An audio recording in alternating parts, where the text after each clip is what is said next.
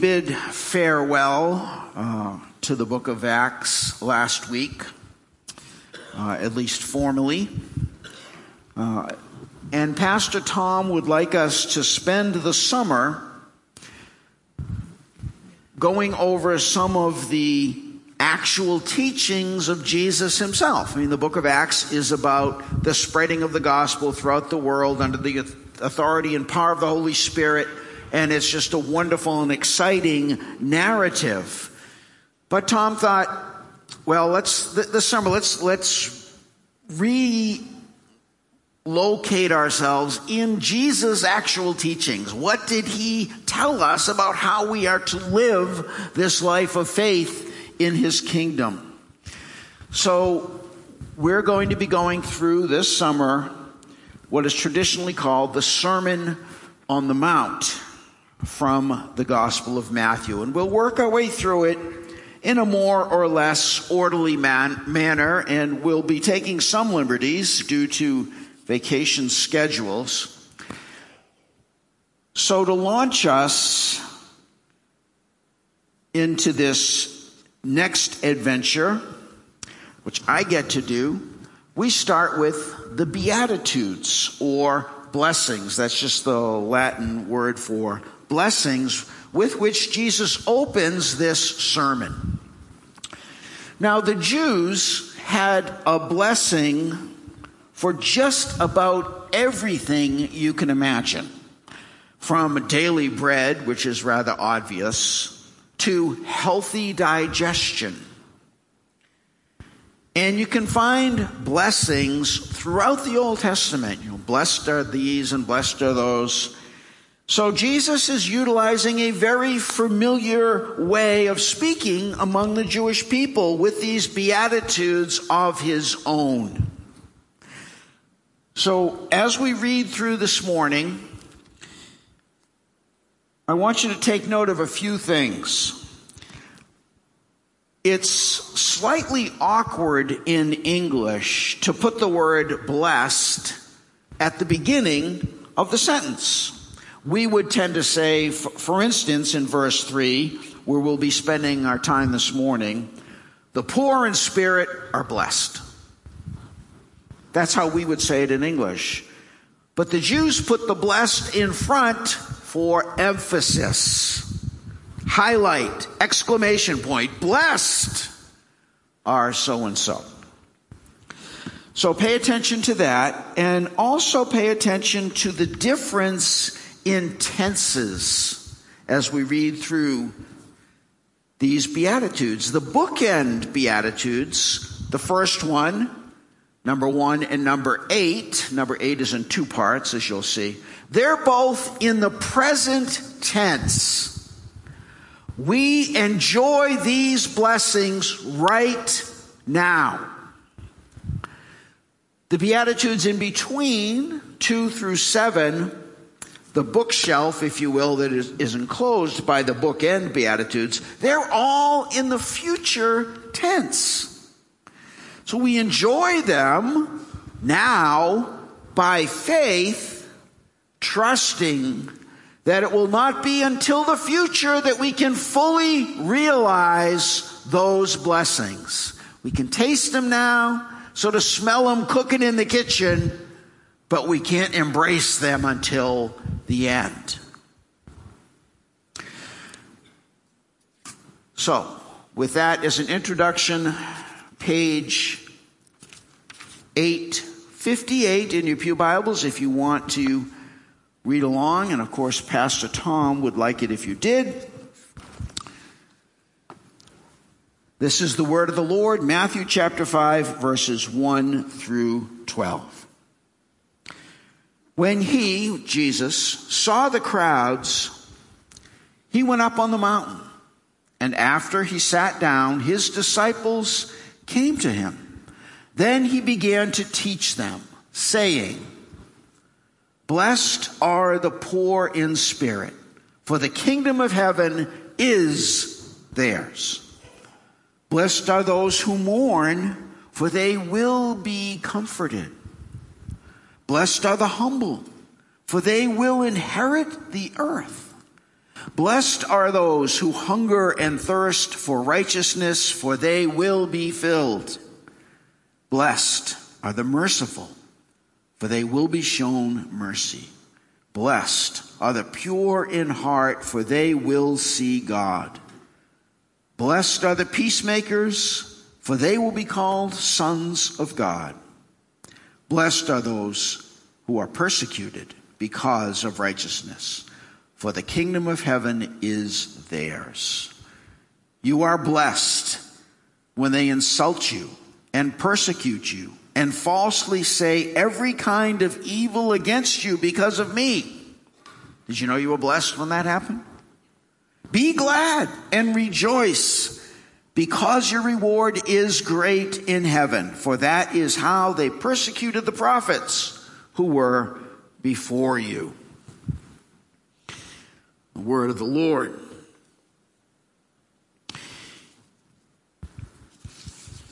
Now, we had a few years ago a, a most gratifying conversation with our son, James, uh, just after he and his wife had purchased their first home.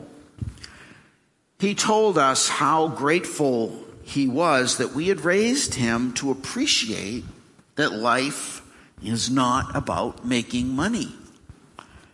And then he said, But dad, it sure is nice to have some. Amen. Given that vast middle between poverty and wealth, I think it's fair to say that everyone would rather lean more towards the wealthier side of things. And in and of itself, there is absolutely nothing wrong with preferring to have more money over having less. And yet, to be blessed, we must become poor. Poor, that is, in spirit. Now, the trouble here is that we don't want that any more than we want to be broke all the time. But if we are to live in the present tense blessedness of the kingdom, we must buy into God's get poor strategy so that we can become truly rich with real wealth that we can never ever lose regardless of what's in or not in our bank accounts. So our beatitude this morning is the first one, verse 3. Blessed are the poor in spirit, for theirs is the kingdom of heaven. The poor in spirit. So who are these people anyway? And should we desire to enjoy their blessing of possessing the kingdom of God, present tense, right here and now, how do we get to be like those guys who are poor in spirit? First, we have to go dependent. Go dependent, which I'm not proud to say gets me off to a very bad start. Of course, it doesn't look great for you either. Because we all naturally strive to be self-sufficient, to rely on ourselves, to take care of our needs, and to be independent. All of which is good. It pleases the Lord that we grow up into maturity and take care of business, that delights him, except when we're doing it because we don't trust him to help us to do it. In other words, when we are motivated to take care of ourselves out of fear or unbelief, or a nasty cocktail of the two. that unspoken and often unrecognized assumption that is really there in each of us that God can't really be counted on to provide me with everything I need. Not really. Everything? So, in practical terms, in my daily life, it is up to me after all. That's really the conclusion we get to without even realizing we're thinking that way. Except, it's not up to us. Jesus said to his disciples, which includes us, apart from me, you can do nothing. Now, surely he was exaggerating. Or was he? Apart from me, you can do nothing. So, if I read Jesus clearly, that includes getting out of bed this morning and everything I've done since. Never mind actually living for Him. I know I can't do that without Him. But even Jesus says, now dwell on this. Jesus says, by myself, I can do nothing. Even the Son had to choose complete dependence upon the Father. And he was regularly tempted with independent self reliance, just like we are. So, to become poor in spirit, I must practice renouncing the very bad habit, which is nothing less than a lie, of my own self sufficiency. When divorced from my absolute dependence upon God, and continually recognize that He alone he alone enables me to do anything, including that breath I just took. Did you see it? That was God. I didn't decide to have my heart beat a few more times, hopefully through the end of this sermon at least. I didn't decide that I would take that breath. God gave it to me and you. So we practice going dependent and we go empty. After his life, family, and career fell apart a number of years ago, Arnold Schwarzenegger commissioned a number of statues, eight of them, all cast bronze all eight feet tall, weighing 600 pounds, and they were to be shipped all over the world. They were statues you probably have already guessed of himself in his bodybuilding days as Mr. Universe. And reportedly, he kept one for Arnold. Those who are most full of themselves are going to end up the emptiest inside. The kingdom of God belongs to those who recognize the emptiness within, the poverty, and embrace it, not deny it, because we can't change it on our own. But by embracing that emptiness and that poverty within us, we look to Him to fill us with Him, with Himself. As Jesus said, I'm the bread of life. He who comes to me will never go hungry. He who believes in me will never be thirsty. I am your food. And the more we feel our hunger, our thirst, our need, our emptiness, the more we are driven to feed on the only substance that can satisfy Christ. And the more we are blessed. And the more we live fully in the present tense reality of the kingdom.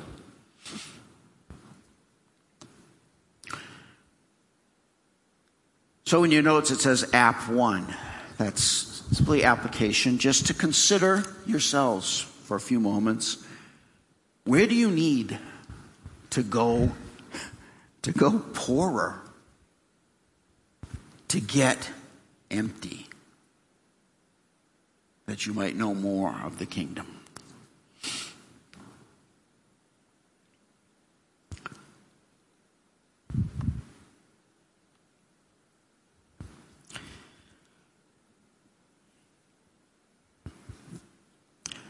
How long can you falsify and deny what is real? Dun, dun, dun. How long can you hate yourself for the weakness you conceal? My best Bob Dylan. Hope I didn't offend any true fans. Thank you. But you see, it's because nobody ever wants to be weak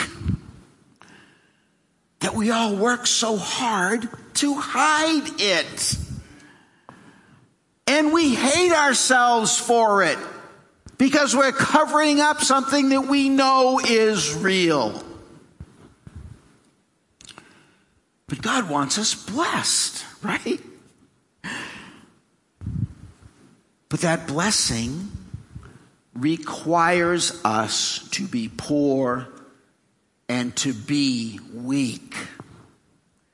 So God, in His mercy and wisdom, has developed ways of helping us get there. Because we won't get there on our own. And so Paul writes in 2 Corinthians 12. Very familiar, precious, wonderful passage. The word of the Lord. Paul writes, to keep me from becoming conceited. Paul's going to get conceited unless something stops him. So are you. So am I to keep me from becoming conceited because of these surpassingly great revelations, there was given me a thorn in my flesh, a messenger of Satan. Now, who do you suppose gave him that messenger of Satan? To torment me. Now, people think about this. God wants Paul to stay empty, to stay weak. So he gives him whatever this thorn in the flesh is to torment him, to drive him to himself. Three times, Paul says, I pleaded with the Lord to take it away from me. That's legit too. We can say, God, I don't want this stupid thorn. I hate it. Take it away. But God said to me, no. Okay, the no is implied. It's not actually in the text. But it's, that's what he means. No! My grace is sufficient. My grace is enough. My grace is more than adequate for you, Paul. For my power is made perfect in weakness. If you're strong, you're not going to see any of my power. Therefore, therefore, Paul says, I will boast all the more gladly about my weaknesses. How many of you today yet have boasted about how weak you are about anything? I haven't so that, I'm going to boast about my weaknesses gladly so that Christ's power may rest on me. That is why, for Christ's sake, I delight in weaknesses. When was the last time you thanked God for your weaknesses? Time to start. In insults, I, I haven't taken a full inventory, but I wouldn't be surprised if I never once thanked God for being insulted. Maybe way after the fact. In hardships. Everybody's got plenty of those. In persecutions, in difficulties. For, and here's the line, we all know it. When I am weak, then I am strong. Unfortunately, it tends to be almost exclusively in trouble, distress, pain that we feel our frailty. And so by grace, then cling ever more tenaciously to God when we really feel it. I have found it best to ask the Lord to help me feel my true weakness without a thorn if possible. And He has done that for me. Not every time, but He does. I think why, why, why put myself in a position to have a messenger of Satan tormenting me from God to stop me from being conceited, which is, I am easily conceited.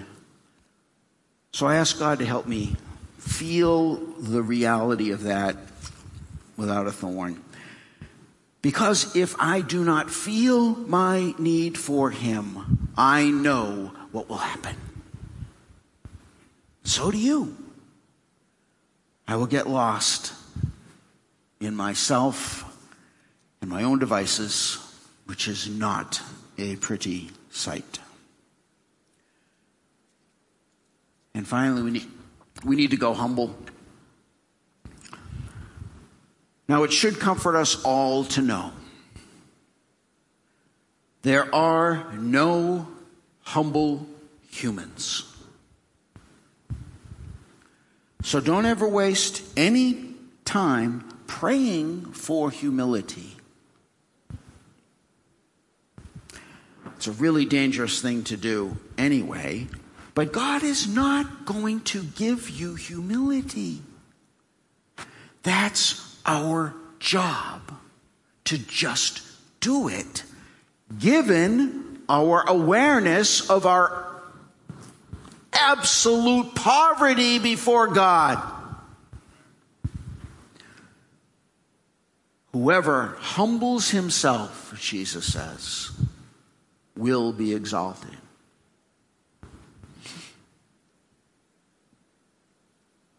What God will give and gladly is grace to choose humility, which is what we must do all the time for everything, just like Jesus had to do. Jesus had to choose to humble himself.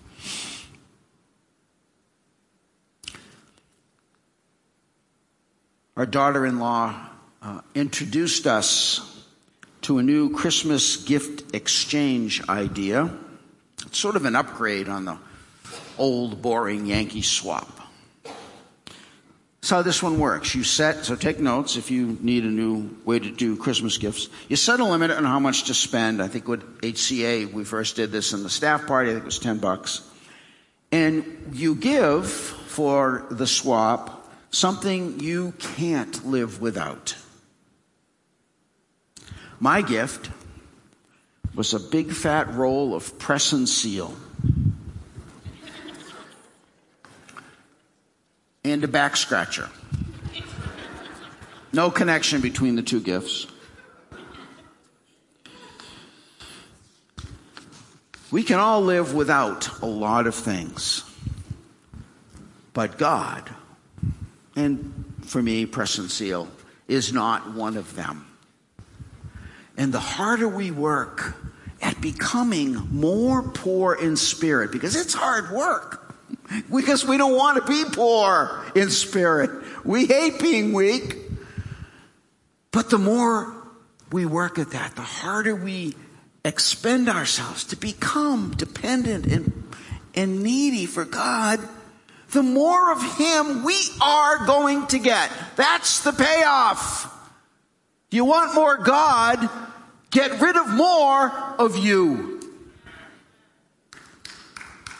And we get that right here, right now, the kingdom of God in our lives. Present tense blessing. So what we get for going dependent and weak and empty is we get carefree.